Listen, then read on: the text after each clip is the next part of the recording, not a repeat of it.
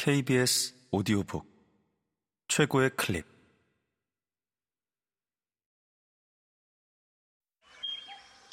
KBS 오디오북.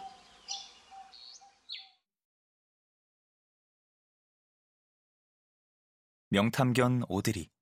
수사는 발끝에서부터. 정은숙 창작동화. 성우 최연식 읽음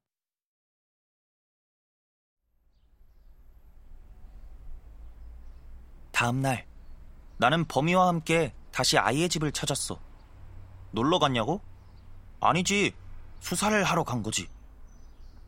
오들이 몇 층인지 알지? 전날 밤 아이가 빌라 현관으로 들어간 다음에도 나랑 범인은 자리를 뜨지 않았어. 계단에 불이 하나씩 켜지는 걸 지켜보았지. 마지막으로 불이 켜진 건 4층이었고 아이는 오른쪽으로 사라졌어. 나는 범이와 함께 곧장 402호로 올라갔어. 분명히 뭔가를 숨기고 있어. 어제는 늦어서 못했지만 이제라도 얘기를 하다 보면 자연스레 비밀이 나오지 않겠어? 자신만만하게 올라가 놓고 범인은 벨 앞에서 망설였어. 심호흡을 하고 배를 누르려다가 고개를 흔들었고 다시 누르려다가는 뒷걸음질을 쳤어. 어젯밤 잠깐 봤을 뿐인데 갑자기 찾아와 얘기를 나누자고 말하려니 어색했던 거겠지. 범이가 벨 앞에서 혼자 실랑이를 벌이는 동안 나는 현관문 앞에 놓인 상자 하나를 발견했어. 미옥 씨가 제일 좋아하는 택배 상자였지. 상자에 붙은 종이에 조 무슨 수라는 이름이 보였어. 아이의 성은 김 씨가 아닐 확률이 높았지. 내 짐작대로야. 범아, 배를 누르기 전에 택배 상자를 보는 건 어떨까? 왈왈! 오들이 쉬! 누가 들으면 어떡해! 사건에 대한 힌트를 주려 했는데 범인은 내 짖는 소리에 화들짝 놀라 그 자리를 벗어나고 말았어. 아휴, 답답해라. 범아, 다시 4층으로 올라가야 돼. 거기에 택배 상자가 있다고. 컹컹컹. 오들이 왜 자꾸 짖는 거야? 혹시 똥 마렵니? 많이 급하면 여기서 둬. 이집 부자는 왜 자꾸 나에게 똥을 누라는 거야. 그런데 범이가 가방을 뒤적거려 배변 수거 봉투를 꺼내자 그만. 절대 절대 상상 금지. 빌라 앞을 떠나는 범이 얼굴은 심각했어. 나도 그랬고. 자신의 신뢰와도 아닌 걸 찾으려고 한밤중에 모래밭을 뒤졌다면 분명 그럴 수밖에 없는 이유가 숨어 있을 테니까 말이야.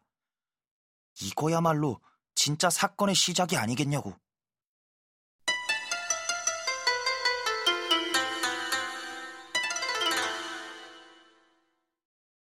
며칠 후 아이들은 범인의 집에 다시 모였어. 모두들 이미 탐정이라도 된 듯 의기양양한 표정이었지. 그 아이 이름은 조기웅이야. 얼마 전에 우리 옆반으로 전학 온 아이였어. 먼저 명현이가 말하자 보라가 덧붙여 얘기했어. 김동진도 조기웅이랑 같은 반이야. 그러니까 그날 밤 기웅이는 김동진의 실내화를 찾은 거야. 범인은 엉성하게 그린 그림 한 장을 아이들에게 보여줬어. 기웅이네 아래층에 학원 친구가 살아서 그 집에 놀러 간 적이 있어. 그래서 집의 구조를 잘 알아. 안방은 현관에서 제일 멀고 친구가 쓰는 방은 바로 현관 옆이야. 기웅이도 친구처럼 현관 옆방을 쓰지 않을까? 게다가 친구에게 물어보니 기웅이네 부모님이 새벽 운동을 열심히 하신대. 그렇다면 새벽에 일어나야 해서 일찍 주무실 테고 어쩌면 기웅이가 밤에 몰래 빠져나오는 소리를 못 들을 수도 있을 거야. 범이가 말하자 소정이가 엄지를 치켜들었어. 엄지 칭찬을 받을 만큼 범이의 말은 꽤 쓸만한 정보였어. 소정이는 김동진에 대해 조사해왔어. 너희들 김동진 다 알지? 완전 우리 학교 깡패잖아.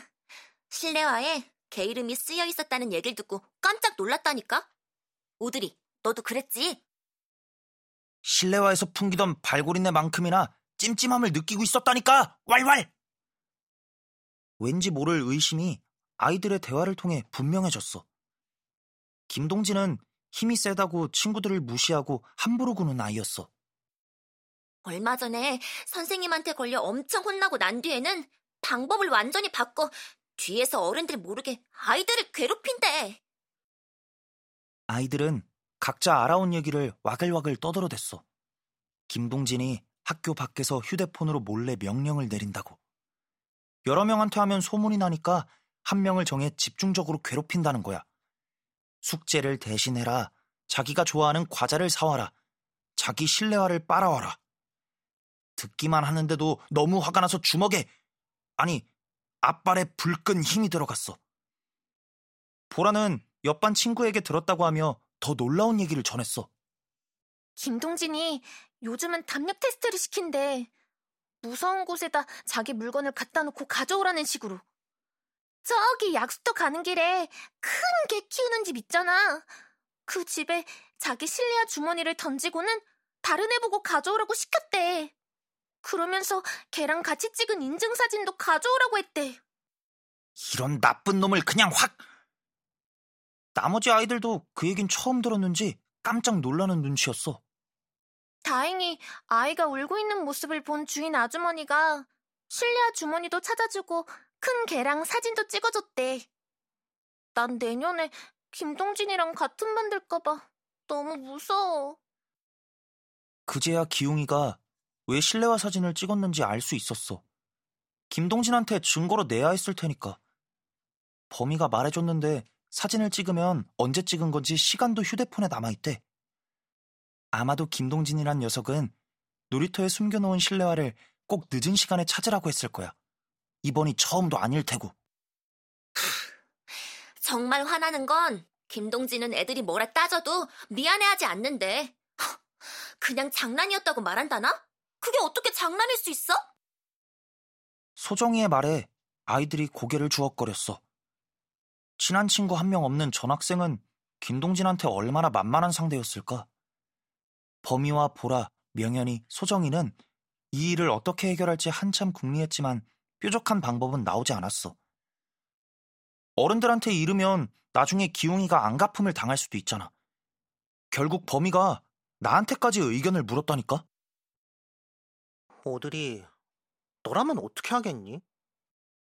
나는 김동진이 바로 앞에 있기라도 한 것처럼 이빨을 드러내고 크르릉거렸어. 화가 나서 견딜 수 없었거든. 그 순간 범이의 눈이 반짝 빛났어. 얘들아, 오드리가 도움이 될 것 같아. 범이 눈이 빛난 순간 나도 곧바로 그 방법을 알아차렸지. 이런 걸 이심 점심이라고 하잖아. 점심을 먹는 것만큼 중요한 일. 범이의 의견에 나는 멍멍 찬성했고 아이들 역시 반대하지 않았어. 오드리, 우리 작전에 함께 할 거지? 당연하지! 이럴 때는 정말 오른쪽 앞발로 범위와 하이파이브를 하고 싶다니까.